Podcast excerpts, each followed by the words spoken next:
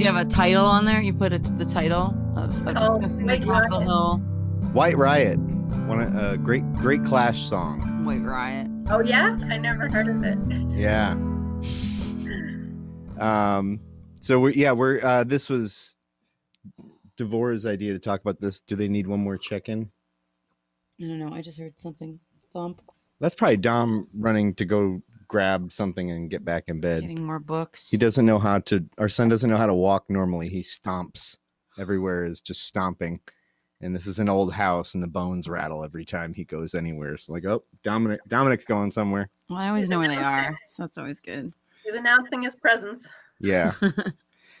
so hey, all right. Well, I guess we can get started here. So Devorah, um, you reached out to me. Uh, I don't know what was about a week ago because, um, you're just rattled by the Capitol riots, like we all were, and you sent me this excellent, um, long chat by Jared Sexton Yates, who is a white supremacist. He catalogs white supremacy and fascist movements. He's an author. I followed him on Twitter for a long time, Yeah. and um, so I really appreciated that. And I wanted to open up the floor to you first to kind of get your your thoughts on on how, the, as the events were unfolding on one six, how that was landing on you, and because you were of all the people I know, you actually fled the country in anticipation of I don't know whatever chaos could ensue from the election and went to Costa Rica and that's then one you of the came things back. that I had said to Brian about um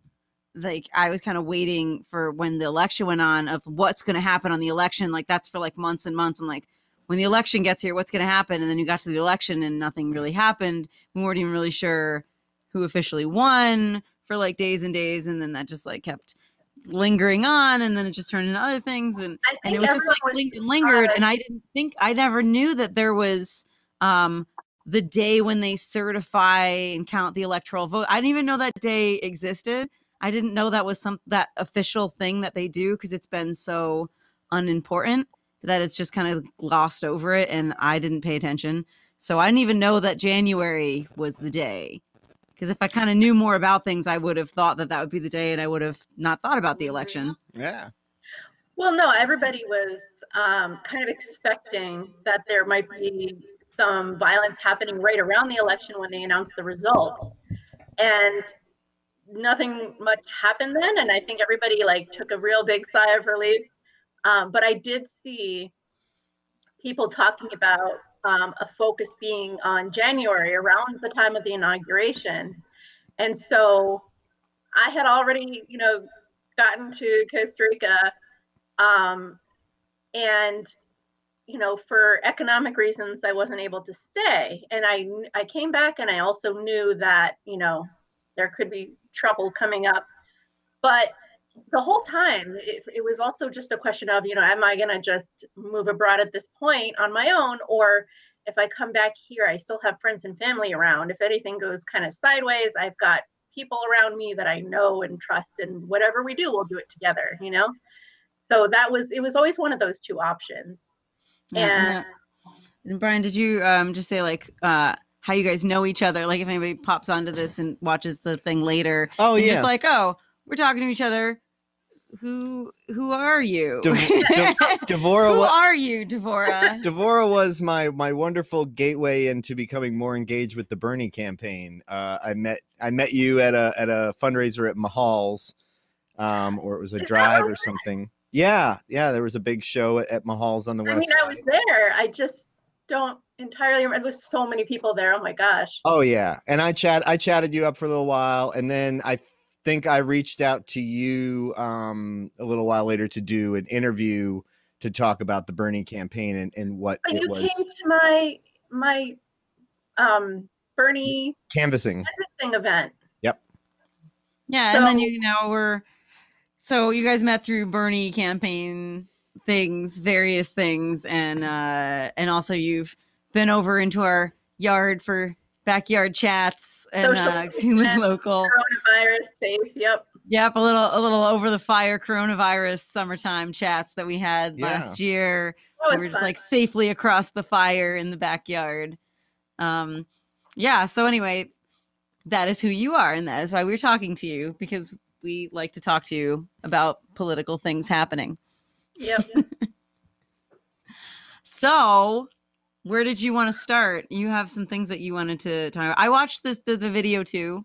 Yeah, Um, every everyone should watch. Um, I'm gonna go ahead and change. Put a link to that. That cha- was I'm gonna change. I don't know if I can put a link into everything, but I definitely am gonna put it in the the title of the video. So uh, the Capitol Hall, the Capitol Putsch of 2021. Um, that is the video that we have all watched. That was a lecture by Jared Sexton Yates, and I highly recommend it to everyone. The way he breaks everything down. I took so many notes during this, just for this discussion, but also it was great kind of watching it, taking notes, just to really deeply process everything he was saying because it was such a fantastic um, kind of overview of the fascist movement and and and this point right here in America. Um, what were your big takeaways from from the video? Well, one of the things that I think is really important to talk about is there's so much historical ignorance in this country, and that the media isn't really being super helpful. Uh, and this is one of the points that he made, is that a lot of people are looking at this as if it's just this weird aberration, just like they think Trump is just came out of nowhere and he's almost gone, and then we're going to be okay again. And that's not what's going on here. This is something that is very long in the making. Um, the history that's that's happened is very cyclical, and we can learn a lot from history, and we need to, because like like I just mentioned, there's so much historical ignorance. There's so many complex pieces that are coming together here, and the most important and most desperate need right now is for everybody to be getting educated about this so that they can be on the right side of history and they can push for the right things. I think that that the ignorance is the biggest weakness and the biggest thing that can be exploited by the fascists and by everybody who's got an agenda right now. Um, so we need to do our part in sharing. Jared Yates Sexton is a historian. Um, I don't remember the name of the book he wrote. Um, yes. if um, only we could find out. If Yes. only there were a way. And you just you just you just uh, made me realize I, I I spelled his name wrong, or I I had his name sequenced wrong. It's yeah, Jared Yates Sexton, not Jared Yes. Sexton. Yeah. Well done, Brian. Well done. Yeah. Okay, so and, and he's he's there's this other historian that I've also been following a lot. Um, a lot of people follow her. Um, Heather Cox Richardson, also another triple name. But um, she I think Got it was stand out. yeah I think it was uh, during the Trump era that she started doing these like daily live streams and a daily newsletter and just breaking down what happened that day and putting all the historical context into it, which a lot of people really appreciate. Um, understanding a, a deeper perspective on what's happening. Yeah. I, Do you, have you watched her stuff? no, I haven't. I haven't Yeah. watched her. Um, make sure you send me send me in the Facebook chat a, a link so I don't forget her name. I'm Um, gonna. I do want to look up the books that um Jared Yates Sexton. Yes. Now that you say Yeah. I followed him on Twitter for a Um, long time, and I subscribed to him on I think Substack. If or I might be confusing him with someone else. This is the first time I've had um any experience watching watching him. I don't know anything about him. But- um I I did watch the video though and I like how uh calm and collected and just like here it here it is guys like you know You it's know- you very know, well put it's I mean- I very yeah it's very well laid I, out I think the bourbon he's sipping helps. I thought it was like a beer no there's a beer No, it's bourbon. that's a big Bourbon. glass No, he very much. Yeah, he he he talks about his bourbon a couple times. So, So yeah, any any historian of authoritarianism and fascism and this part of history has been long expecting this kind of eruption to happen in the US. And I've kind of seen it coming for a super long time too. Um, I grew up in a very uh, conservative Republican household, and the kind of uh, right wing talk radio that we listened to, some of it it, was actually just the most shocking kinds of you know hate speech and pointing fingers at the Democrats and at the left and calling them just enemies who hate our country and want to destroy this country. And there was just such a level of, of vitriol. And I just, at one point, remember just feeling such a chill and thinking, there are real consequences for this kind of rhetoric. And here we are, and it has come into. Here we are in the consequences. Yes. Yeah, and uh-huh. that's that's what that's what's so frightening is thinking about how for decades these people people on the right people who've imbibed right-wing media have been fed the the constant stream of in, in, in sort of an abstract way but it's it, it, was concrete of like oh the left is destroying everything the left hates america you know that casting uh everyone who's not on the right as a villain. So you know that building up that sense of self-righteousness I'm I'm fighting evil and I'm this good good good good good person.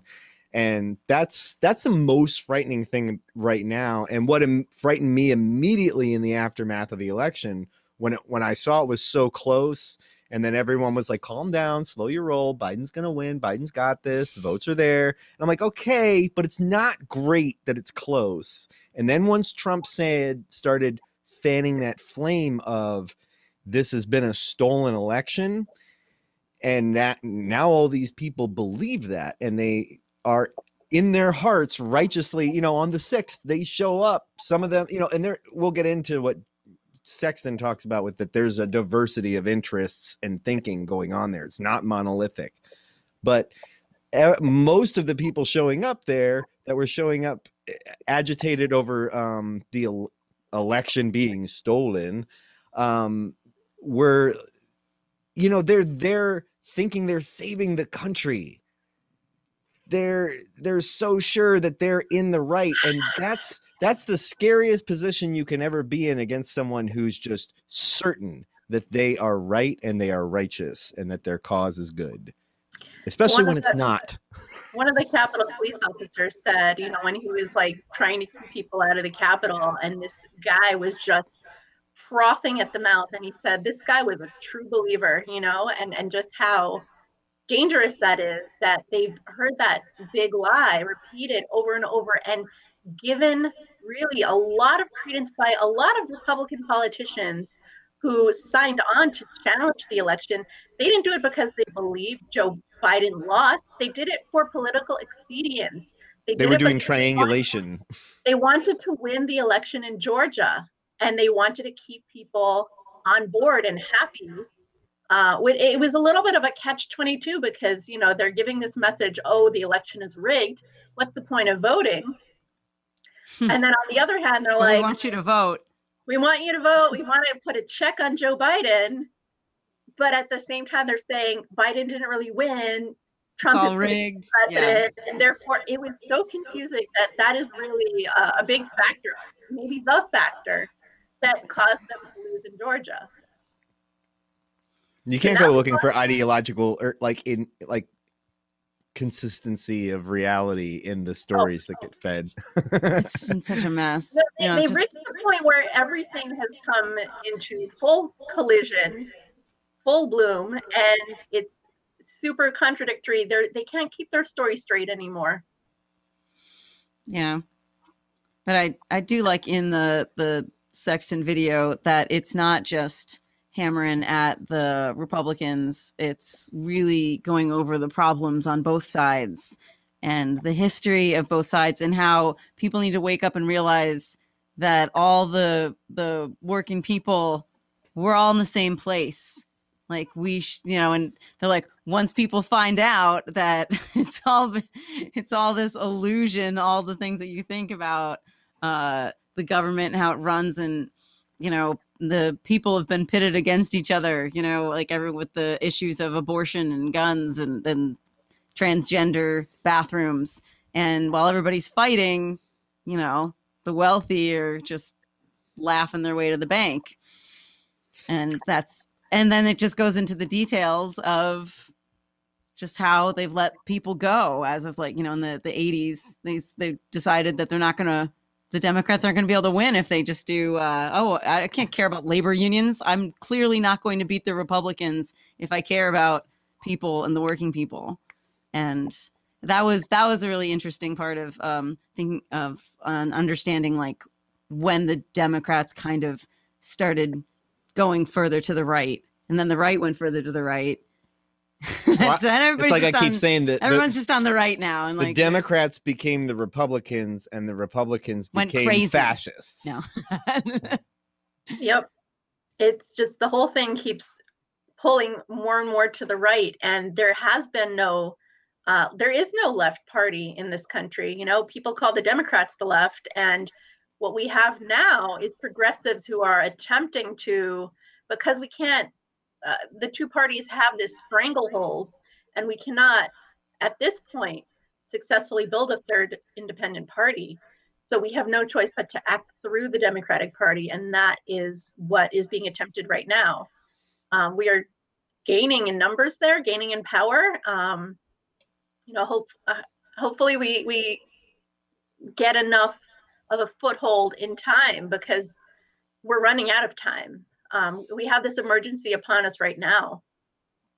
I just don't wonder this week what's going to happen because they just keep going on and on about we've got all these troops, we've got the National Guard coming in. And it's like, yeah, but the Capitol police officers were just letting them walk in, and some of them were taking selfies and all about it.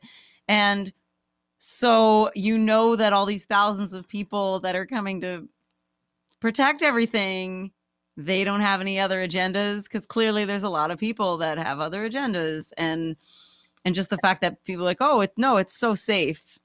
And it's just this this illusion that i don't know that everybody's yay biden for that's coming to protect Well, the inauguration.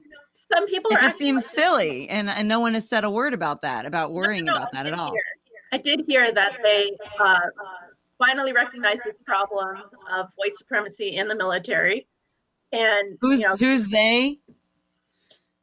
you know, all of the different security forces are recognizing that some of their members were Mm. part of the Capitol rioters, and that they need to, you know, when they deploy people to protect the inauguration, they need to actually uh, try to figure out if anyone's got these kinds of white supremacist sympathies or are members of white supremacist organizations.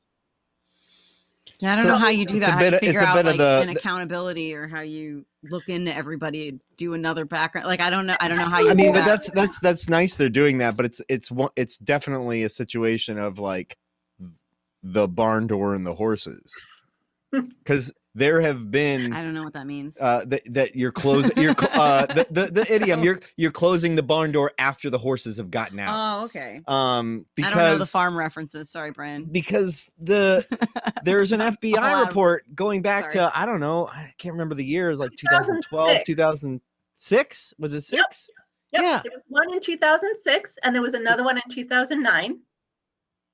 And th- wh- when it came out in 2009, this was right after Obama was in office, and they were trying to, you know, investigate, look into this, and the Republicans created such a big stink, and they were acting as if you are, you know, trying to create this partisan witch hunt against the military, and they actually managed to get the whole thing shut down at that point. Hmm. So, Mhm. uh, you know, that reminds me of another thing. Um, there was something last year, I think it was with the uh, COVID stuff, you know, the people who were denying, uh, they were saying COVID was a hoax. Um, I think Twitter conducted a pretty, uh, maybe decent campaign to shut down all of that misinformation and somebody you know was trying to find out can we do the same thing when it comes to you know all of these you know anti blm all the white supremacy all of the you know racism that that they're spreading on twitter. And i think they looked into it and they and they realized they can't do it because they're going to catch too many republican politicians in their net. And this is going to look partisan. So we have to talk about the fact that the Republican Party is a party of white supremacy. Whether or not every Republican, you know, every normal person who considers himself a Republican uh, understands it or not, believes it or not, you know, whatever they personally feel It, about. it makes sense though.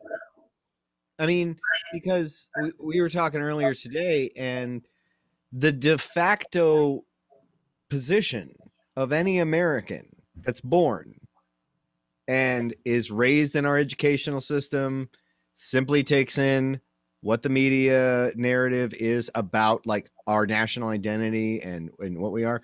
You are a white supremacist. Like until you realize until you actively recognize the actual history of this com- country you are indoctrinated into white supremacy you only learn about the true history of this country by fucking accident or that you were lucky enough to have someone lead you into the truth. But if you just go along with what the status quo story of America is, you are tacitly a white supremacist. And it makes sense that conservatives, you know, their whole thing is the status quo. Let's keep things as Mm. they are. Like what you said, that is what you. And if the status quo is white supremacy, then the base the base position of the conservative party party is preserving white supremacy. well, that is interesting of how um you you uh gr- no right now. Go back in bed. No, go back in bed. Charlie, we're talking about white supremacy. It's not a good about- topic for Do you have anything children. to say about white supremacy, Charlie? What was pastrami? What's white Persimmon? Mm-hmm. White supremacy. Let me, Really? let me tell you. Devorah, do you want to tell Charlie what No, white Charlie, supremacy You gotta go to bed. You gotta go read some books. Good I was just gonna talk about books. Good night. Remember I said about interrupting Zoom calls and to stop doing that? Yeah. All right. All right. We love you very much. Everybody's happy you popped in for our show now. Good night. Good night. Bye. Bye. How come when I walk this way, it looks like I'm walking? We'll talk about reflective transposition tomorrow. That way. looks like We will talk about light refraction tomorrow. Good night, this. Charlie. Good night. Yes. Ugh. Mirrors are lying to you. That's the short answer. Charlie, I asked you to go back to right. bed. I I'll give you a walk hug you and a kiss. downstairs. I'll give you a hug and a kiss. No, because I wanted you to hear what I was going to say too. Just tell him to go. Go. that worked. uh, let's see if I can remember my point now. Um, The de Well, facto was- position of no, well, I was, uh, you know, you don't, as a white person growing up, and I, uh, you know, I, I grew up in suburbia, upstate New York. It was most people were white. There was like a couple, couple Jewish kids, couple black kids, one kid that was gay, but like didn't say it, you know, and that was like, you know, and that's what you grow up in, and just like so, all the people that are not just your plain old white bread people there's like a couple of these people are on the periphery but they're but every most people you see are just like white bread america and that's what i grew up with and that's what you see and that's what and that's what you see on tv and that's what all your shows are and that's what all your books are.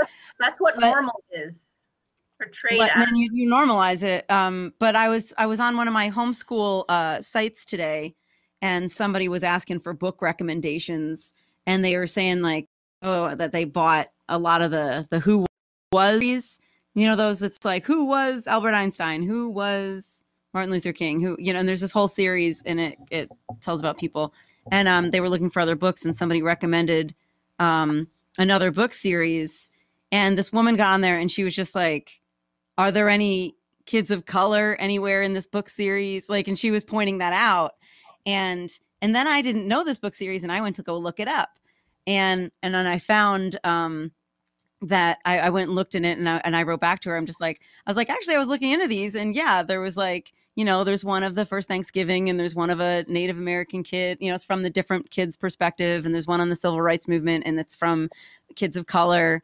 And then she wrote back to me again she was like yeah but are there any ones where like there's kids of color where it doesn't it's not like part of the story and that's the only reason that you throw in a kid of color or somebody from somewhere else?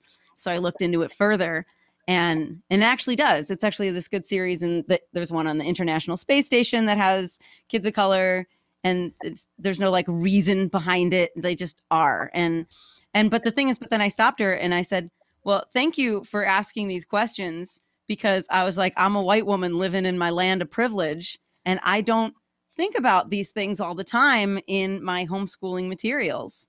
And I was like, thank you for putting these questions up. And so I said that to her, and you know, she was she was happy that someone didn't come back with her. It's just like, oh God, they're fine, you know, like um but it, it made a good point though, is to like me as you know, white woman going through my materials of what I'm teaching my kids, I don't always think about is there enough diversity? It does and is it there just because we're studying the civil rights movement or is it there just because kids are just in there and they're just of different from different places? And um yeah i don't know that that just made me think of that today. It's not completely on topic but um pushing back against white no but that, that but you have to make a conscious effort. You have to make a conscious effort as a white person in this in this society to if you're looking at the materials that you use for homeschooling you have to make an effort to make it diverse. Uh-huh. if you get anything that's that's not completely not in the last 10 years you're not going to have any diversity in it. There just isn't. Um and i just wanted to point that out from my that's my homeschool mom perspective of what you're talking about. That's where my knowledge lies right now of where am i? Yeah. So um anyway back to the video well the um I what I really appreciated like right at the outset is how he talked about the historical echoes of fascism and the utility of fascists to capitalists and and and the wealthy. And that it's sort of like this useful dog that you can sick on leftists and political opponents but that eventually the dog gets off the leash Okay, so if I can interrupt you, um, yeah. I just figured out that little bridge between that discussion that that um, you were having about you know white identity, and then back to this discussion. Um, my identity, I'm white and I'm Jewish, and those two identities together are really interesting because you know as a Jewish person whose grandparents were um, victims of the Holocaust and, and refugees from the Holocaust, my grandparents, uh, my grandmother's family, aside from her sister, she had four older sisters and a brother, and then her two parents, and they all died uh, or were were murdered um, in Poland and in Auschwitz, the, the Auschwitz death camp. Um, some of her older sisters escaped uh, or attempted to escape and le- left the country, but they never heard from them again. So we actually don't know if they survived. Um, so we have, you know, definitely that historical awareness and historical trauma and coming to this country as refugees and survivors and you know finding a safe haven here and always just being aware that you know throughout history there have been these kinds of, you know, every so often, uh, when things get bad, uh, Jews are the scapegoat, and you know it happens over and over again.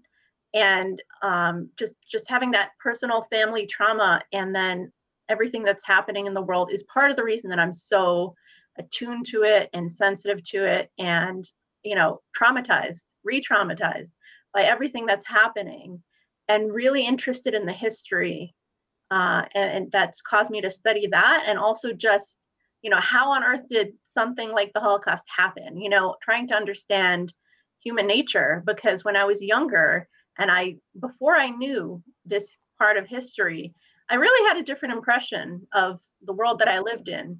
And it came as quite a shock to learn about this history and um, you know set me on that path of trying to understand people and I got my degree in psychology and I'm very always been very interested in political science. So um, you know, I, I ended up taking a class on the psychology to prejudice. My last class at Brooklyn College before I graduated. And um, growing up, like I said, I did in a conservative house, I was always the most liberal uh, in the family. And at the same time, there were so many things that I still didn't understand. I didn't understand what structural racism was. Um, I didn't understand, you know, all the history that I hadn't been taught. I had, you know, I, I went to a private Jewish day school. I think some of the education was probably equivalent to what you would get in a public school as far as we had probably the same textbooks and so we learned about you know slavery uh, the civil rights movement and uh, apparently everything got fixed right? And now we're good.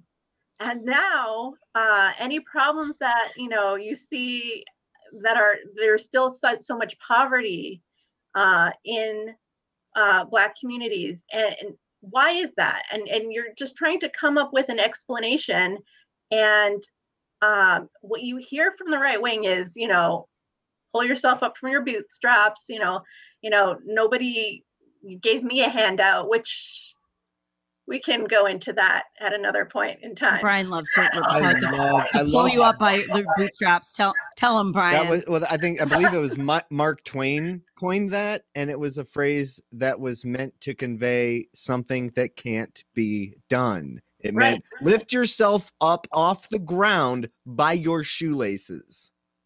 Which you can't do, and everybody uses it the opposite. And it, yeah, Yeah, everybody you gotta uses pull yourself up by your wrong. bootstraps. It's like that's not actually possible, Right. and it's just funny. Every time I hear it now, I hear it so often now. It just it it shines out every time someone says it now because Brian brought that up. Yeah. So anyway, But yeah, that I had the same education as you. Yeah, like Yeah, oh, so I it's all think- I fixed. think most of Yeah. America has had that kind of education where you just don't even understand what and these now it's fine. The history, you know, and, and the fact that if you look at, uh, for example, redlining, and then you look at current day, you know, uh, poverty and the the rates of um, health inequalities, that it, tracks to the same geographic areas. So many different problems where what was necessary clearly was, uh, you know, a all kinds of affirmative action that go beyond just you know giving a boost when it comes to education and hiring but fixes that needed to happen you know economically and in, in healthcare disparities and in in so many ways um, you know childcare pre-k universal all kinds of universal programs uh, that need to happen uh, that haven't happened. And so this is what is meant by you know systemic issues where just public policy uh, it, it, it can be a little bit more invisible and abstract to people and they don't realize that just our entire country was built not only on the backs of slaves but it continues to you know we, we continue to prop ourselves up by pushing other people down. And that is uh, invisible to a lot of people um, so i you know i took this class and it was really a transformative experience. I'm so grateful that i took that class. Um, because i just would be lost i think right now in the world without having that understanding. Um, anyway. It's I'm good to have a class that like wake, it wakes you up. It just it, um I had a that's kind of what happened to me in college too. Um, I learned it from kind of an environmental perspective, though. I was taking um, environmental studies in college, and my first environmental 101 is when I learned of you know how um, basically people are kept down through farming and the food system and how things are run in the food system and how things are run in in that way how people are kept down and how money is made and how they want food to be cheaper um so they can make more money but it's like it's not just cheaper in dollars it's cheaper in quality of how they do it. And then you just see how this all works of there's money on the top and then there's people getting screwed on the bottom and it's it's all it's just from a different perspective. And that's kind of where i started to see how things are. And that was from a college class because i didn't see that at all in in high school. I kind of so i got to kind of hit with the brick of the world in college. It has to be taught. And that's part of the problem is that what are you going to do with all these people who are not in college not in school how do you teach an entire country I, I Yeah. you know what we need we need a truth and reconciliation commission because people do not know our history I like that. Do not know and there's actually a bill right now uh, that is in Congress. I'm not sure. I don't think it's made a lot of progress so far, but I believe it was written and sponsored by Barbara Lee in California uh, for a Truth and Reconciliation Commission. Um, Sorry. I'm- I don't believe Brian's trying to look it up and turn on things that you shouldn't No, turn on. Sorry, I I had a I had a I was checking a comment. We have Okay. comments coming in. Yeah. So what's the bill? What's it called? Or you don't know? Uh, I don't know what it's called, but it's definitely got truth and reconciliation in its in its name. I think it should get a lot more attention. Hopefully, it will.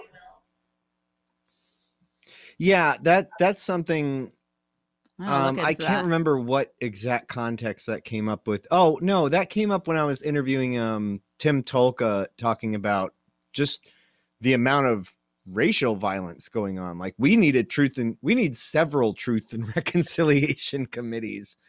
Um, but yeah, what you both were saying about like the real shit that you need to know, you don't learn it just by default. If I didn't go to college, like You my learn it by- mindset would be completely different. If I didn't go to college and didn't move out of, you know, my town and I don't have outside of story. a city. I don't have I don't have a college story. I I just have I think being in theater and the arts in general. I heard this quote recently um, from Roger Ebert about movies that I think applies to the arts, which is uh, he said that the the cinema is a machine that generates empathy.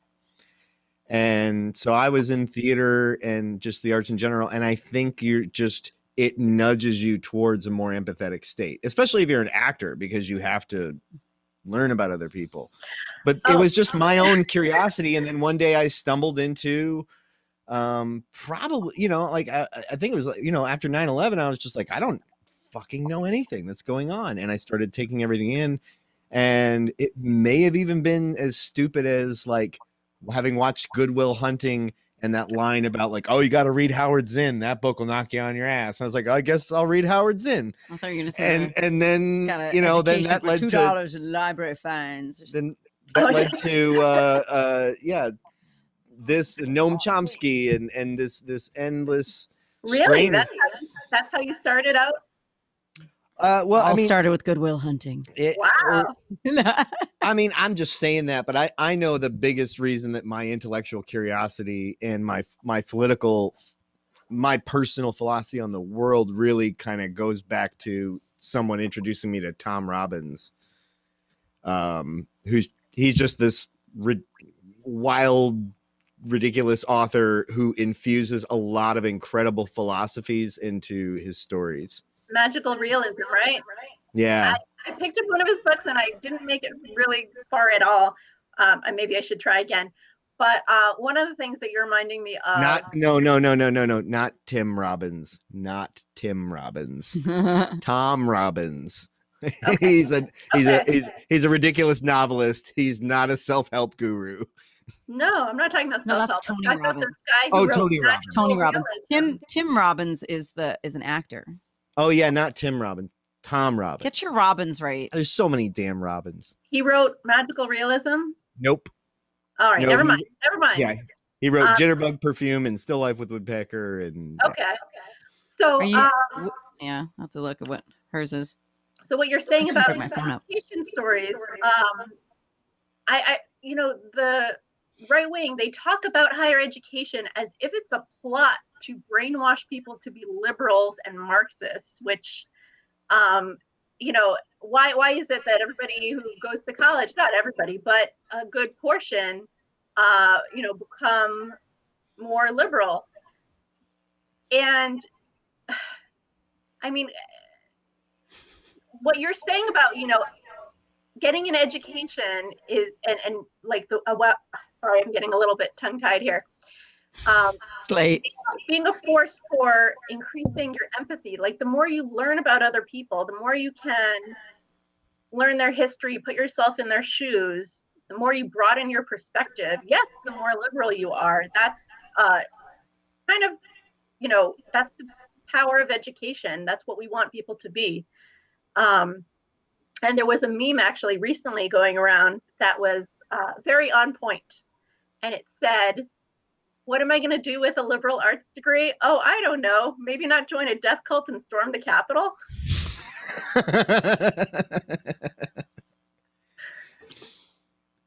Yep. Yeah, that was a that was a good line.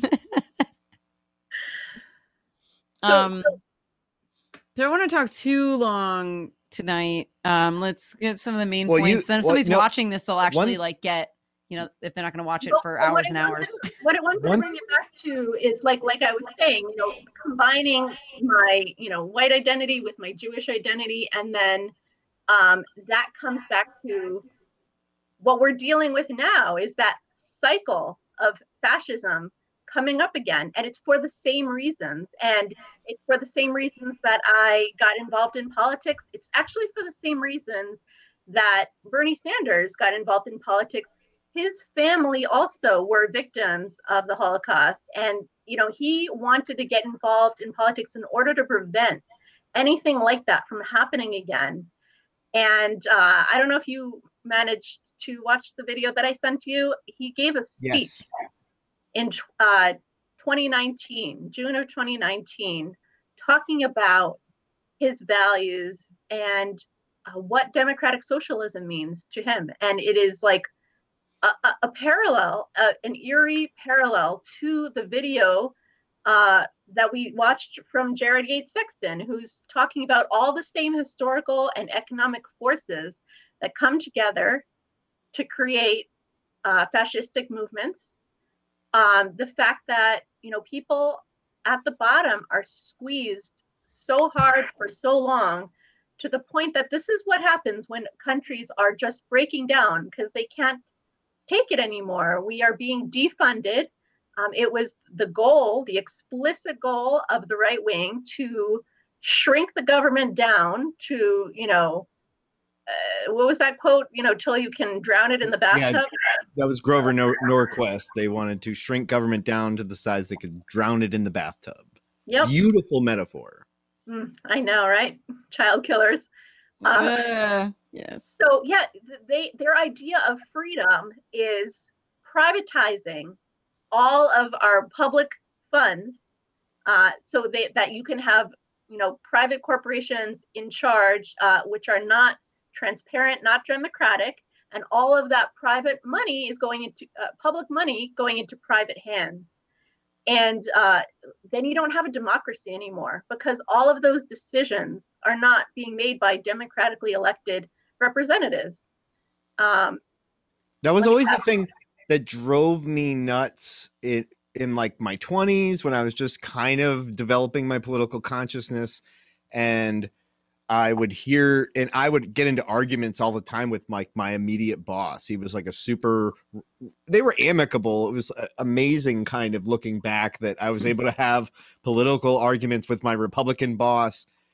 This is in like the time when the Iraq war was about to happen. Like we'd stay at work late arguing over that. But um yeah, I I I I, I would try to explain to him shit, I lost my I, I got pulled off the thread. What were we just talking about? Um arguing with your Republican, no, right before that, what were you saying? Um uh Which part about? The thing that prompted me to talk about this, but I need to rewind the tape. Um, but yeah, I, I, I- I couldn't, I couldn't. Oh no, no, no, that was you were saying about corporations, and he was very like pro corporation, and I just didn't understand like how can you say that like you're for democracy and freedom, and that you want corporations to have more power when they're like extremely authoritarian. It's just whatever your boss your boss says like, "Hey, we're all going to start wearing blue to all the meetings because that makes clients pay more for projects." You all just have to start wearing blue and if if the boss really feels strong about that and if you don't want to, then you're uh, not going to work there anymore. I mean, they're they're No, they're no. towers of dictatorships. People don't even know. People don't even know that they don't even know what democracy is. They don't have an experience of it because you know. uh, they the also think that voting is the end all be all of democracy and that's I mean, wrong. Some people, you know, for some people it takes five, ten minutes to vote. Other people it can take seven hours or more. But it's one day of your life every two to four years. Uh, usually for most people it's four years. But um, and that's it. And there's just they really um cut out civics education in this country. I believe that was after the 60s. They're like, we don't want people knowing how to do this. how to When how to everybody just shows up with like who's uh what do they think about guns? What do they think about abortion? Red or blue, tick tick tick. Like people don't think about it at all. They're just like, oh, I'm gonna go right down the Republican side or right down the Democratic side.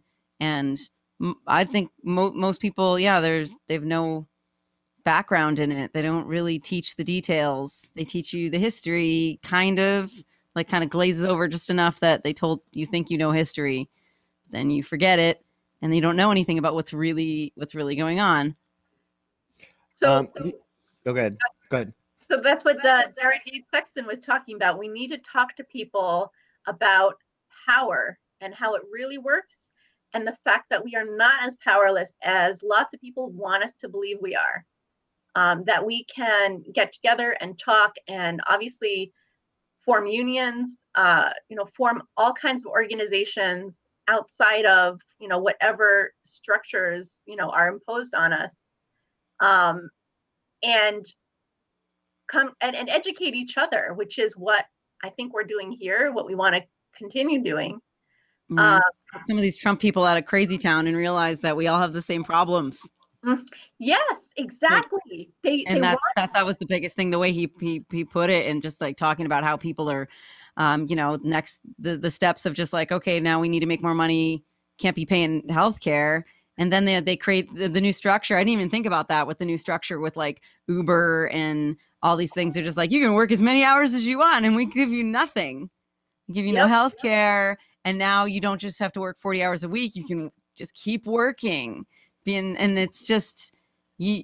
I didn't think of it in that way until he said it about how that's just another step on the ladder of taking things away from people and making that divide, um, that economic divide larger. And and um, God, it's so well put. Like I just, I just gonna say, we're yes, we're talking about this video, and everybody has to like watch it. It's so well put. I'm pasting. I'm it's nice the video clear. in the comments. Which, well, I'm, I'm sorry, I'm not. I'm not. I don't want to interrupt the conversation. We have a lot of good comments coming in, though. Uh, and a shout Right. out to Tim Collinwood. Hey Tim, Um, yeah, and who who pointed out that it's hard to pull up yourself by your bootstraps when you can't afford boots. Dave It was a wonderful- Garza, all yeah. about the profit. no, Yeah. um you know it's one of the things that uh you just you just uh pointed out Devorah a bit ago um that i i added to my list that um of the notes i was taking during the sexton video um is he pointed out right-wing projection and it really is uncanny how every goddamn thing that the right claims to be terrified of they're fucking doing it themselves. Oh, so, like what you just Yeah. the liberals are indoctrinating everyone with their education. It's like, no, the conservative status quo mindset is indoctrinating everyone with what's taught in like public education, the status quo of history. just, Uh, just they worry- anything no, about I just- voting. Let me just run Like, down my list of my list of right wing projection that I I, I I I had to pause the Sexton video to because this hit me like a ton of bricks. Like, yeah, they worry about George Soros constantly, while all of their major thinkers are taking in tons of money from the Koch brothers and and other you know like massive oligarchs. They worry about Antifa committing domestic terrorism and then they commit then they then they attack the capitol and kill two cops in the process they worry about their guns being taken away by a hostile government but refuse to criticize the same government when police are militarized and regularly gun down their perceived enemies. They worry constantly that obama was going to be a neo-hitler and then elect and form a cult around an actual neo-hitler. It's it's it's crazy that it's not more obvious. Like Oh, to- it is the people on the the people that are following Trump and following the right and conservative that these things that are being said are not obvious. It's You know what? it's- When you're living, so much of that that's just like when you're living in a certain media world and in a certain uh, social bubble, Yeah. it, everything is very self-reinforcing. You're hearing it through a certain lens, and maybe you're not able to like really think critically about it, but you are so reinforced, and you have that community around you. And sometimes I think that maybe they just don't want to have, you know, a challenging thought because all of their social bonds are predicated on that that shared belief system. Well, a major, major, major difference that I notice in taking in um, right wing commentary versus left wing commentary, or even thinking about myself and other and other leftists I know, it's like I read right wing theory. I will read all of their major thinkers and look at their what they're saying and like break it down. And even sometimes you'll see like, oh, I see the point that like maybe that's a good point or whoever but then they twist it and turn it into something malevolent and they don't do that there's just like this intellectual like like this resistance to curiosity it's like i can't even i'm not going to read marx because that could turn me into a marxist or i'm not going to you know Like, like It will right? only turn you into a Marxist if you read it and believe it. I like where's the where's the right wing like like I'm a man of strong mind. I can read all of your Marx and Zinn Like, and Chomsky and it will not penetrate my amazing No. brain. Once they I mean, once they know, read it, they will be brought into the cult. There are people who will do that. They'll like, you know, come at it with that kind of like, I'm determined to like find all the evil and just like take things out of context and, you know, and just k- keep up that, uh, you know, resistance. For example, you have like so-called right-wing historians like Dinesh D'Souza. Have you Mm. ever picked up one of his books? They I are don't need I don't need to I, I I would if I was going to just like I'm gonna read this and and You're- shit all over it in a video want to pour essay. bleach in your eyes. I don't know this per- Danish. Dinesh D'Souza. He's been around since the Bush years, and yeah, he's just a full on, unabashed peddler of what will sell things to the right. I don't even think I don't even know if he believes it. It's so he's so far out there. with His So, just like, what do you you what do you like to hear? Here it is. Here it is. you know he he provides this like um you know his historic revisionism for for uh, right wingers who need to feel better about you know which party they belong to. Uh, supposedly slavery was all on the democrats. It was it was the democrats fault uh you know top to bottom. And uh the nazis were national socialists right? They were socialists. So yeah he he just really goes uh they were they were leftists. That's why they killed the socialists and the leftists. Makes sense Yeah, sure. um so anyway right? yeah you have these pseudo intellectuals on the right um and oh my gosh it's funny when i on occasion i would in the library you know in the bookstore back when pre-covid days um, i would sometimes pick up these books by you know right-wing politicians and they would just write these like ode to old-fashioned chivalry and manners and like let's get those good old days back when when you really lent your neighbor a helping hand and and i'm just like what world do you live on we have Good old days. No, problems let's get back. What they mean though is let's get back to those good old days where you lent your white neighbor a Mhm. hand. When remember when all your neighbors were white and you just help each other out.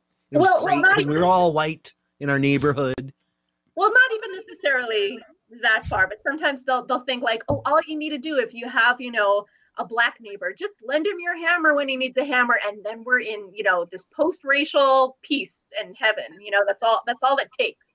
And they are blind to the fact that if you really want to help people pay them.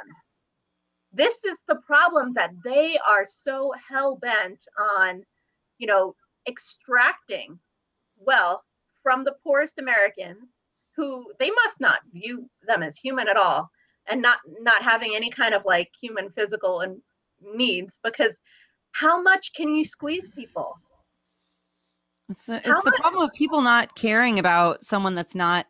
If you don't have to see someone and talk to someone, they're just this like idea and this dollar amount, and you can just be like, well, just take some money away from that and put it here.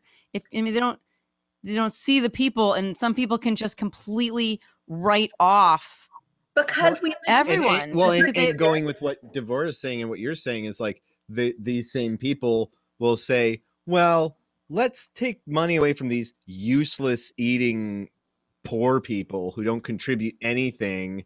And make sure we give it to the amazing, industrious people who are creating companies and and who launching are our rockets. donors, and and therefore who that money our donors. back into our own pockets. Mm-hmm. Yeah, it's all. Yeah, it's all very selfish and and just But the end in your own circle and going ignorant. far- they end up going too far and destroying themselves and the entire country along with them. And that's what's happening right now. Well, it's all gonna bite them in the ass. Like that's kind of the the point. Like it's all it's all coming back, and it's. Well, I don't know. Is it going to bite them? Because he was talking about it was like now these people that are coming are kind of the muscle for you know like that was that was interesting Well, it's when he was saying that the that they're coming back now they're like the muscle part of it that's just kind of going to help them move forward and they don't have to do anything they're like okay go do our work for us now Well, they're they're. I mean, it's the same game we've seen since Obama, and and we're going to see it again under Biden, even more so. Like under Obama, whenever you know, as as someone who was a more radical liberal before I full on had taken on the like, you know, oh, I'm a I'm a leftist. I'm way beyond liberal at this point. Um, and I'd argue with my liberal friends about things Obama was doing, and I'd say, "Hey, that's not great. That thing he's doing." and they'd all be like, "What do you want to do? What do you want to do? You want to help the Tea Party? We can't help the Tea Party. All right, we got to lock together. We got to stick together and make sure the Tea Party doesn't get." And okay, so we, I guess we did that, and then it didn't help. It didn't help because we got Tea Party 2.0, which is what Trump is. And now we're going into Tea Party 3.0 or whatever under Biden, where we're going to be told, I, you got to chill out with that because the Trump people, we got to keep them at bay. We can't do anything too far left, or else they're they're gonna they're gonna get back into power. yeah we, we we're not going to get anything done unless we have the republicans so we have to we can only do so much we're going to need to put these things in so we can keep things uh, partisan you know so we can get things done and that's going to be the nonsense that i think we're going to be And that- hearing and that is what I really appreciated so i about think Ye- uh, Sexton is just that he pointed out that like the you know he wasn't just saying like the right is all awful and this is terrible and they're they're the problem. It's like he does do the he does take the time to explain that like the Democrats by doing the bare minimum or only paying lip service to fixing the problems of everyday Americans are only exasperating this and setting up an even worse scenario down the line. I like that tim made a comment that it's it's not tea it's espresso and uh thomas wrote something about jonathan Haidt. have you Uh, Um, right wing uh, psychologist. So Thomas Thomas writes you should watch and critique the videos of Jonathan Haidt, who asserts that since 2014, leading college faculty and students have moved strongly to the left, especially students who become intolerant of alternative viewpoints. i love all these tools you have on here brian Crying. They never That's stop crying about, you know, leftists on college campuses. I wish those I damn wish- I wish educated people leftists on college campuses had the power that the right purports. Yeah. All right, I'm I'm not gonna last too much longer. Um, I'm gonna be So, honest. I, what I wanted to I got conclude homeschool tomorrow. Say is that uh, we are in some ways back in the situation we were in Obama's first term when we had, you know, the executive branch, both houses of Congress. Um, we had two years to get whatever we wanted done, and ended up kind of blowing an opportunity. Uh, except that uh, we didn't have everything that happened since then, you know, including the Trump years and you know the, everything that happened since, which now yeah. we should take a lesson. Uh, we have an opportunity that's only good for the next two years, where we have again, um, you know, the president and both houses of Congress, and we can get stuff done by a very bare majority. And if we don't get stuff done, we know what's going to happen. We are going to lose, uh, you know, the Senate and maybe the House too. And uh, we are both parties. We're in a fight to the death right now. The Republican Party knows they are because they numbers wise and policy wise uh, can't win without gerrymandering, without voter suppression. And if they lose big enough and long enough now, they are just going to go extinct. And they know that. And Donald Trump has come out and said it that we're never going to win again if we don't, you know, win now, basically by hook or crook, whatever they have to do by cheating. Um, that's the only way they can win at this point. And we have this opportunity. Actually, it's not the only way we can they can win because Democrats can lose. Democrats can fail and lose, and therefore, you know, in a two-party system, when the Democrats lose, the Republicans win. So the, one of the only ways, maybe right now, that the Republicans really win is when the Democrats fail. And we cannot afford to fail. And not only that, not only do we need a huge amount of help right now because of COVID and the shutdowns and the economic distress that is so severe.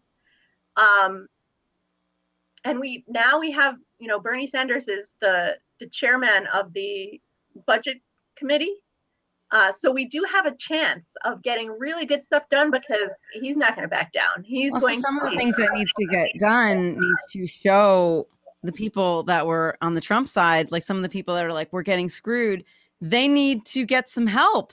Like not, it doesn't matter who you voted for. They need to get out and, and help the struggling people and the struggling businesses and the people that have been getting screwed over and the farmers and and everything that's been going on that why people are so mad that they look to these things. Um, doesn't matter red or blue.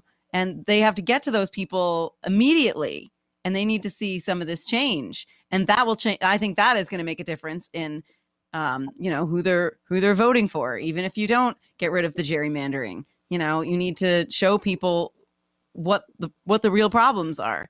So and I, I hope that's something that can happen soon but then yeah i don't i don't know how much is going to change quickly though.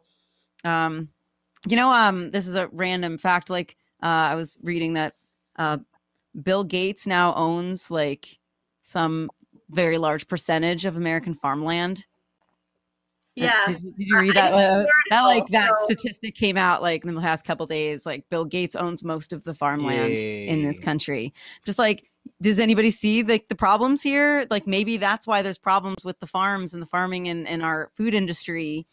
That's one of the big problems there. Hello, everyone. Like it's not um, we, we people crapping on rural America. It's your wealthy people in charge. You know, I, I don't know why it should be so hard to get Republicans and right wingers on board with like abolishing billionaires when they're the ones who are full of like conspiracies of like rich people, you know, controlling everything. Uh, let's undo that. Let's uh, let's break those monopolies and let's redistribute that power back to the people and have democracy. And how could they really like once you get into like the real like policies, there's a lot of consensus among Americans. And um, I don't know if you were like about to wrap up, but I wanted to get back to uh, what just happened with this Capitol riot. With you know what one of the points that uh, Jared Yates Sexton was making is that obviously isn't a blip. It was long in the making, and it is uh, kind of announcing a new era in right wing violence because um, it, it's it's an incident that was allowing a lot of people to come together and realize and, and coalesce and realize their shared interests. Uh, there were so many different groups there with different interests. Some of them are now forming alliances and they they usually during a uh, Republican president, you know, a lot of that Second Amendment stuff, a lot of the militias, they kind of like take a breather. Um, that didn't happen during Trump uh, Trump's administration because it was a very uh, exciting and galvanizing time for them. But they do even better under a Democratic president because they have an enemy to fight against. And so we can look, you know, look forward to uh, potentially this this threat of violence that we're worried about happening, you know, before or at the inauguration. It's not the threat is not going to be over after January 20th. Um, we're we're entering kind of a new era, uh, and we need to be aware of that. Be like learning about what is you know the meaning of this, the historical significance, and how to stop it. Um, you stop it by cracking down really early and really hard. Uh, but again, we've seen how this kind of ideology of, you know, uh, white supremacy has infiltrated every law enforcement agency at every level. There was like, we're still going to find out a lot more about what happened on that day and how how it was that the, the Capitol Hill police were so understaffed. And, you know, they had uh, maybe like um, 2,000 Capitol Police, but there was only 400 there that day uh, with these flimsy gates. Like, it was absolutely. It, well, it's ridiculous too, because I've been watching. Uh, I follow DC reporters on Twitter who have been covering Black Lives Matter protests all summer, and the DC pre- police can get brutal when they need to. Uh, absolutely, they can. I mean, on one hand, if they were really outnumbered, they were not in a position to, uh, definitely not to use firepower. Um, eh, that would not have been a good situation. But they were not adequately staffed. They were not given the intelligence about what was happening. That everyone knew what was happening. All the Capitol Hill, um, you know, Congress people told their staff to stay home. Yeah because they knew everybody knew i knew i was just uh, so overwhelmed by all of the, the the the, threats and the stress and i just at that moment i just i couldn't deal with it and i was like let me just close my eyes pretend nothing's happening. Hopefully i'll be like wake up the next day and it'll be like we made it through that day and nothing happened. But obviously that's not how it went. Nope. well the most i think the most chilling thing that that uh, was in the Sexton video was when he he, he continually asked the question like, "Will the sixth be the high water mark, or is it the first wave that precedes a tsunami?" Yeah, and I think my biggest fear, and the only thing we didn't really touch on on this is is in the reaction to it and everyone's like, "Oh, we need to," because like, yeah, there need there do need to be punitive measures. Like these people should that did this should be punished. Trump should be prosecuted. Honestly, he should be impeached and and, and prevented from taking office. But um, I really worry about us throwing down a Patriot Act 2.0, 3.0. I don't know what one we're on now, but we've been augmenting that thing for 20 years. And I was just recently learning a bit about the history of apparently the House on American Unactivities Committee. It formed out of a lot of different committees, but one of the early uh, genesis, uh, the precursors to it, that that became the House on Un-American Activities, was um, investigating fascists who were um, being uh, aggressive or, or, or, or, in the country towards uh, Jewish communities. And so it's like, oh, yes, we're all behind that. Let's stop the fascists in America. Let's create the House on, on American activities. And where did that end up going? Was it was it, it taking out fascists in our country? No. I have to. Boys are not in their beds, and I have to go. Okay. Your excuse. uh, yeah, uh, and if I'm not back, bye. All right. Good Bye. night, boys. Uh, everything that we create, you know, when it comes to law enforcement or, you know, trying to sort out, you know, the good guys and the bad guys here, uh, every tool that we create gets, ends up getting turned against the left. Partly because, again, all of those law enforcement agencies, all the way up, are full of white supremacists. And, you know, they don't want to. Uh, who was it that was saying you can't jail what you can't build a jail for white supremacy? Because you who are the jailers? Who's going to jail them? Themselves? Mm-hmm. they don't arrest themselves. They don't jail themselves. It's reminding me of uh, a little bit of like the me too movement when um, it just became revealed like how pervasive sexual assault is. And you realize that when you have a lot of um, you know obviously the, the experience of reporting an assault, and you have a lot of cops who uh, themselves uh, have may have committed assault, and then you have the court system and the judges who also are sympathetic and, and, and you had Congress people who are like, well, if we if we uh, you know, every healthy male, basically, you're gonna end up deciding that every every healthy male is someone who committed assault. It's something similar to that. It's something similar to that where you have just an entire system where it's been so pervasive for so long that it's been normalized. And it's like, are you going to put the entire society in jail? But we have to really take a look at what's going on. All of these systems of oppression, both uh, when it comes to um, gender-based sexual violence and also, you know, race-based, you know, white supremacy. Like there's so many systems, and this is the moment in history when so much is coming to a head and so much is being revealed and we have a chance here to create something different and to really have a reckoning and not to back away from the ugliness we see in order to go forward into a better future and not back not making america great again in a way that it never really was for anyone other than you know white men. And if you're honest it was never great for white men either. Because when you have those kinds of you know patriarchal hierarchical systems of domination um, that's actually not a healthy system for anyone and and certainly not whoever is doing the oppressing yeah it's similar to how you know people try to get through to folks that, that that toxic masculinity it's toxic to the man too mm-hmm. Yeah. I don't know. I don't know how we get out of this. Um, I do agree that with um, Sexton's conclusions that the, the solution is that Democrats really need to take the economic fallout of their policies and the bipartisan consensus they created. They need to take that seriously and correct course.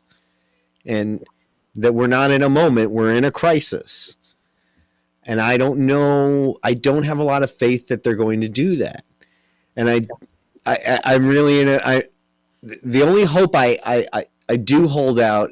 You know, we were talking about how we're back in a situation where we're going to have to be pushing on the Democrats to go to the left, and they're going to say, "Oh, but there's the scary, scary right wing boogeyman." Um, the only advantage to that is, though, is the fact that we have Joe Biden no one's wild about Biden. Democratic partisans, they'll they'll be like, he's great. They love not. He does not have Obama's sort of rock star chutzpah, um, and to everyone coming off of like George Bush. Oh, maybe this will work. like like yeah, we've been burned once before by a much more charismatic, interesting person than Joe Biden.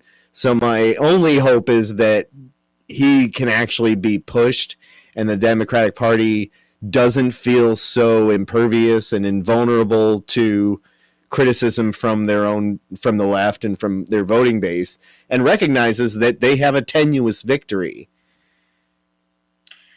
Yeah, um, and the fact that they lost seats in the House actually ended up giving progressives in the House more of a proportion of the seats and more power and more of an ability to block things that they don't like.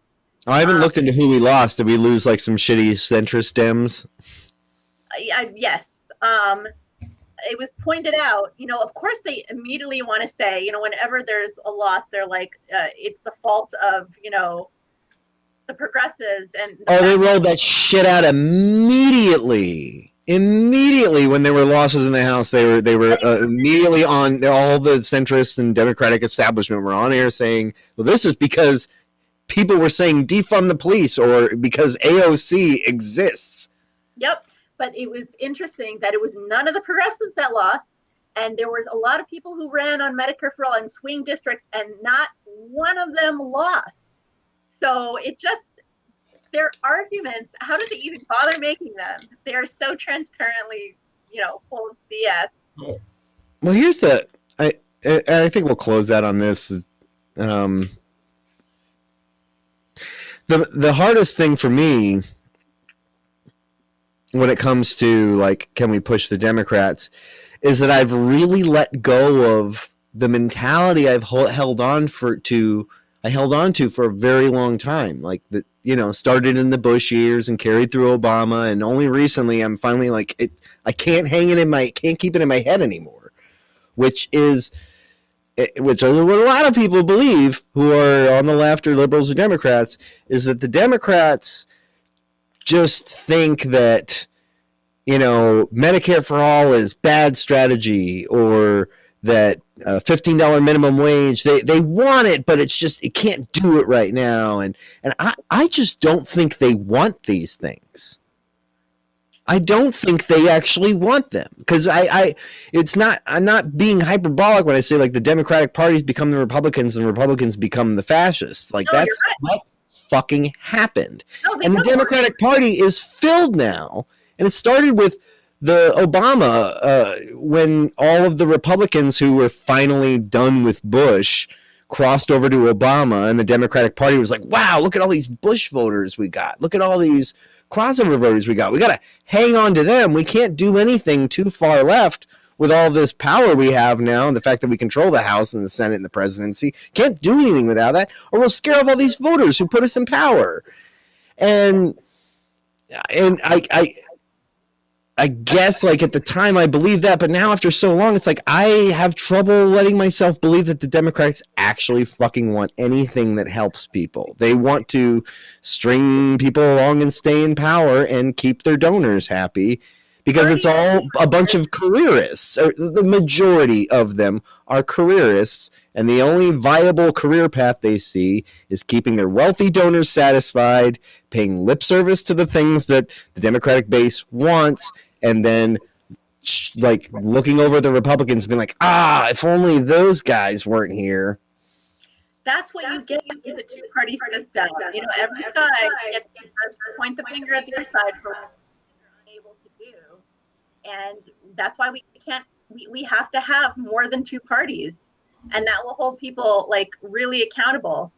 And we don't get there until we, you know, take money out of politics. Um, we need ranked choice voting so that they can't, you know, threaten us. Oh, you're going to get Donald Trump if you like, you know, any vote that's not for Joe Biden. You know, Yeah. whether you know what, whether or not you're voting for Trump, you know, or a third party or not voting at all. Like as long as you don't vote for Biden, you're voting for Trump. So we have to break that system and have ranked choice voting, and really that gives power back to the people to say, I get to vote for my values. I get to vote for who I want, not just who I. I get to vote not just against who I don't want. Um, so, if, you know, just two two different points that I want you to make before we close up here. Like what people can do is uh, some of what Jared Yates Sexton was talking about, and the biggest thing he said was uh, educating people. Educate yourself, educate other people about what's really happening here. I think we have obviously a lot more to talk about, but another really important thing uh, that I haven't seen a, a big uh, push about publicly, and it really needs to get a lot more attention. And that is uh, if you have a Republican congressperson or senator who has not made a statement saying that Joe Biden legitimately won this election, you need to call his office or her office and tell them that that they need to make this statement. Um, this is you're not going to have unity until you have uh, acknowledgement of reality. This is the kind of chasm we have in this country. We have two different realities. We need to. Every single senator and congressperson knows the truth about what happened with this election.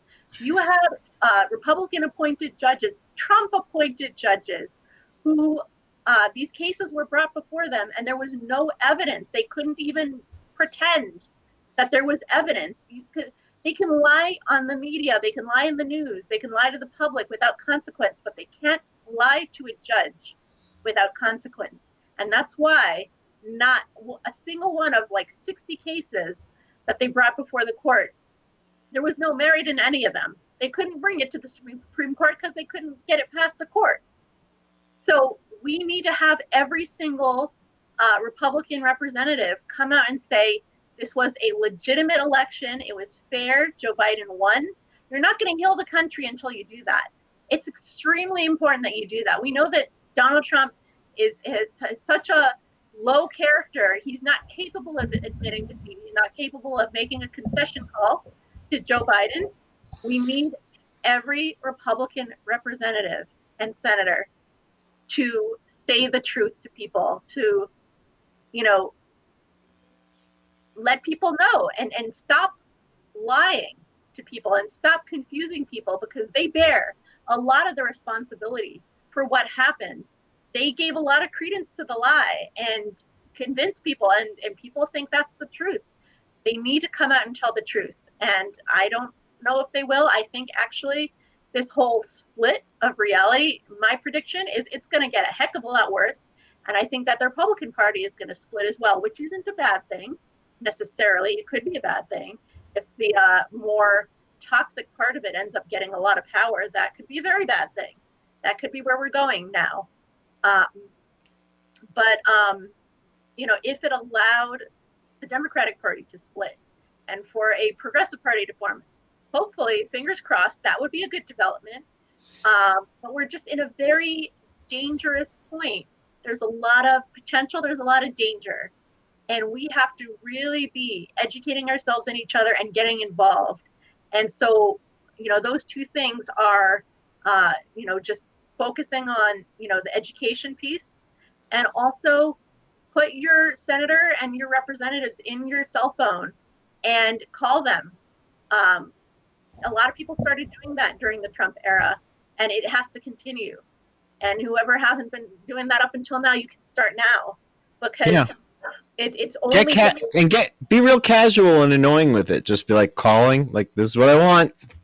It's it's not as scary as you think it is. I've been thinking like I need to do more live stream. Like I'm calling my senator today about this, and just show like usually you're leaving a damn voicemail or you're talking to a staffer and they're just you're talking to a staffer. Yeah, they're just going to take a message and pass it on. That, they- but that's a really interesting strategy. Um, I hadn't heard before of of getting the Republicans to sort of own up to this and, and pushing them to, to admit that Biden won. Though the the people who believe that Biden didn't win are so far gone to an extent that if they're Republican senator or House member, said this is real, they're like, oh, they're part of it too. Yep, yep. Well, you have some of those people who are too far gone, but um, you know, th- there's a whole spectrum of levels of belief, and some people are going to, you know, if their Republican representative and senator, you know, says the truth, they're going to be like, oh, I guess, um, you know, he lied before, which is part part of the reason they don't want to tell the truth. They don't want to say they lied. Um, but but it would wake up some people to the fact that they were deceived and they would probably vote those people out of office another reason they don't want to tell the truth uh, but at the same time they are such cowards they really use this situation for political gain and they really bought back themselves into a corner here and there's no way out except to either tell the truth or to double down on a lie and just further break the country you know like they swore an oath that their loyalty is to this country and to the Constitution and to the people they represent. And that's not what they've done. So if they can't do their job, they are going to have to resign or get voted out, or or they're going to just double down and continue to destroy the country. And they're traitors, and they should be expelled from Congress for what they did. Well, traitors. I can I never I never really get too down on the term traitors because I can't really I don't care about patriotism if someone's a traitor in any sense. Well, no, I mean, I guess no. I mean, I, I, I don't, I don't want there to be nations. I'm, I'm way out there. I, I, am being, I'm being flippant. They, they, I mean, as far as like betraying what our country's, you know, espouses it's supposed to be, absolutely, they have, they have betrayed that. Um, but they betrayed like, human beings. They betrayed citizens. They yeah. betrayed us no, that's what I'm saying. Like, like if, if you're saying like someone's a traitor to humanity, fine. Like the whole like, oh, you're you're a traitor to America, or you're doing an insurrection. Like, I'm fine with insurrection. You know, that's one thing we didn't talk about. I think I mentioned to you is like part of the thing that really cheeses me off about this whole thing is the fact that like we've had elections stolen We had, you know, 2000, 2000, 2000 in Florida, 2004, Ohio, right here in my state. Fucking stolen straight out. The media did not cover the way it was stolen effectively, but it was. And we didn't take to the streets. We didn't charge the White House. We should have. We should have. We should have surrounded the White House once they started botching the COVID response and the pandemic response. That's the one thing that burns me up inside is that all these people who are living inside of fever dream conspiracy theories got so riled up about them they showed up at the Capitol and almost did it. And I'm like, what? What are the people who have to touched base in reality going to take the Capitol? I don't- but it's only it's only the right wing that could have done it because they had the red carpet rolled out for them. They had the gates opened. You see the kind of force that shows up whenever there's a Black Lives Matter. Oh yeah, but no, no, no. But this also proves the theory of, you know, this was the dream. If Bernie had been elected president, that we'd have a president who might actually say, "Everybody, show up in the Capitol and de- demand we're gonna just surround the fucking Capitol and we're gonna stay there until we, uh, you know, get Medicare for all." Like, and not like a violence thing but he would have been the organizer in chief like i'm or i want to and that's what trump did. He like sent out this siren call like get your asses down here.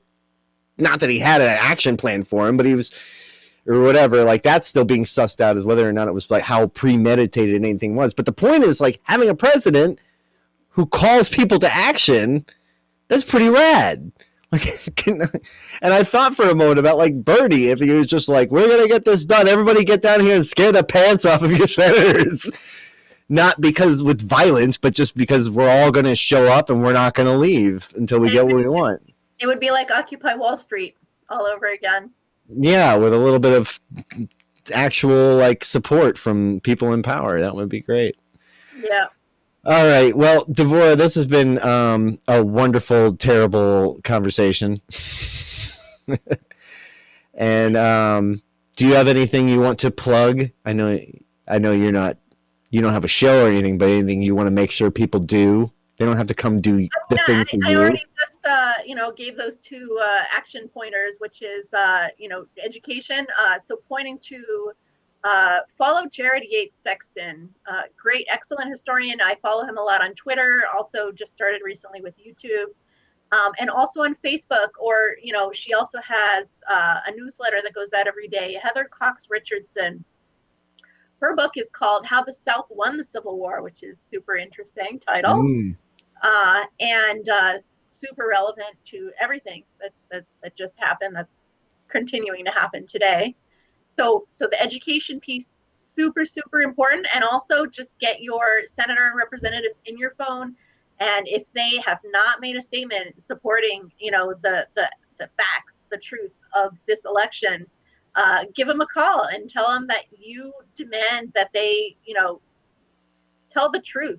And uh, that's the only thing that could possibly start to heal the country potentially. It has to happen One hundred percent.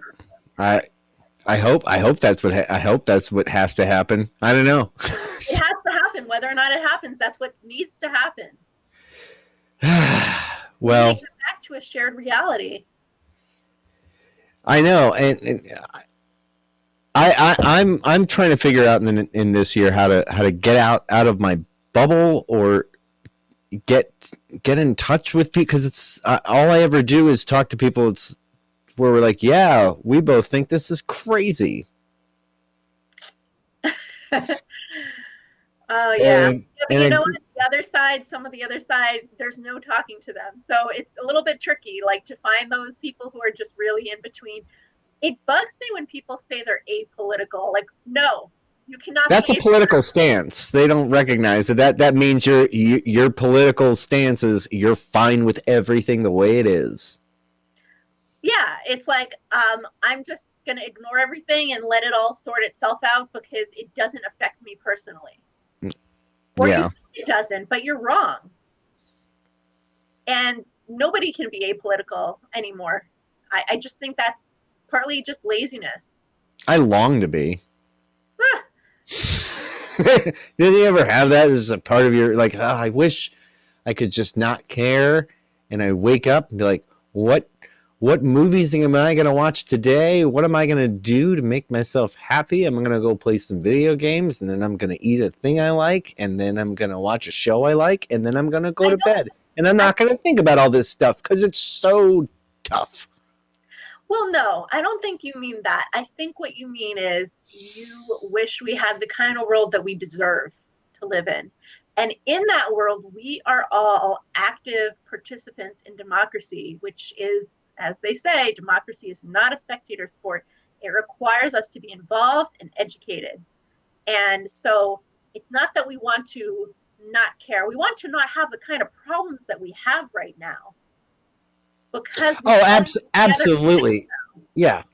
No, but I'm I am sometimes I do have the dark envious part of my brain that thinks about the simple people who go through life just being like it's fine. I don't think about any of this stuff. Why are you doing that to yourself? Yeah, yeah, but and those are the people who are just like wake up one day and the Capitol's being uh, you know stormed, and they're like, "What happened?" And Yeah. I don't know. I can't relate It's to a- that kind of obliviousness. It's a fleeting it's a fleeting fantasy. I just like sometimes like I know, oh, I know. that I'm would just, be nice. I'm just taking you too seriously. But, but on one hand, you, you do have people who have those, you know, positions. That's their stance, which is like, I'm not going to care because uh, both parties are awful. Well, you're right, but there's more to it, and you know, everybody needs to understand what's happening in order to be on the right side and not just throw your hands up and be like, it's too complicated. I don't know what to support. You know, uh, we it, it's everybody's obligation to uh, learn and educate themselves and push for the right things. Otherwise, we don't get them. Yeah. Well, and I definitely, and, and I said like, oh, I, I want to step out of my bubble and, and talk to conservatives more. But honestly, it's like, well, I mean, I feel like I have an easier time talking to some conservatives because I'm right there with them. Be like, yeah, the Democrats are corrupt pieces of shit. And the harder, the harder thing is dealing with with liberals who think that I'm this childish purist. Uh, that's a whole other conversation we're gonna Okay. keep we're gonna keep sprawling until we just stop. So we should just stop. Oh no no no no! One, one more thing. We're talking about, like, you know what practical things uh, Yeah. want to end off with, uh, and you're talking about getting out of your bubble. The thing is, a lot of people, like a lot of voters and citizens, like they only get a knock on their door every four years by an election. And what we need to do is to just go around and talk to regular people when it's not an election, when we have time, and when they know that we're really interested in hearing from them because we're not just asking for a vote. Uh, so yeah, I, I always wish we could do something like that. Just go like create some kind of uh, organization, campaign, and go knock doors. Um, you know, take out all those maps that we had for the uh, campaign season and just Just for civic engagement, general civic engage, doing a doing a civic checkup. yep, just person to person. You know, I like uh, that. uh, we should we should create something like that. All right. Well, we're gonna figure that out. All right, I'll build. There'll be an app for it shortly. and we should do this again too. Absolutely. Well, uh, maybe we'll call it Sunday Night Live. yep. All right, Devorah. Well, thank you so much for thanks so much for uh, asking me to do this because um, it really it really was uh, cathartic and it and it really needs to be done again and again and again and again. And I hope you you stay safe and stay in, and we'll be in touch. You're around the corner. But you know, in COVID times, um, might as well be halfway around the world for all the good. Yeah, right. yeah. Okay, well, thank you everyone for uh, sticking around and watching. Thanks, uh, thank you, Tim. Thank you, Thomas. Thank you, uh, Matt. There are some heavy hitter commenters that are that were going sticking around tonight. I really appreciate it. And uh, we'll be back with another live stream next Saturday morning, possibly during the week. I don't know. I'm kind of starting to enjoy this. Maybe I'll just be doing them all the time. Who knows? Thank you for having me.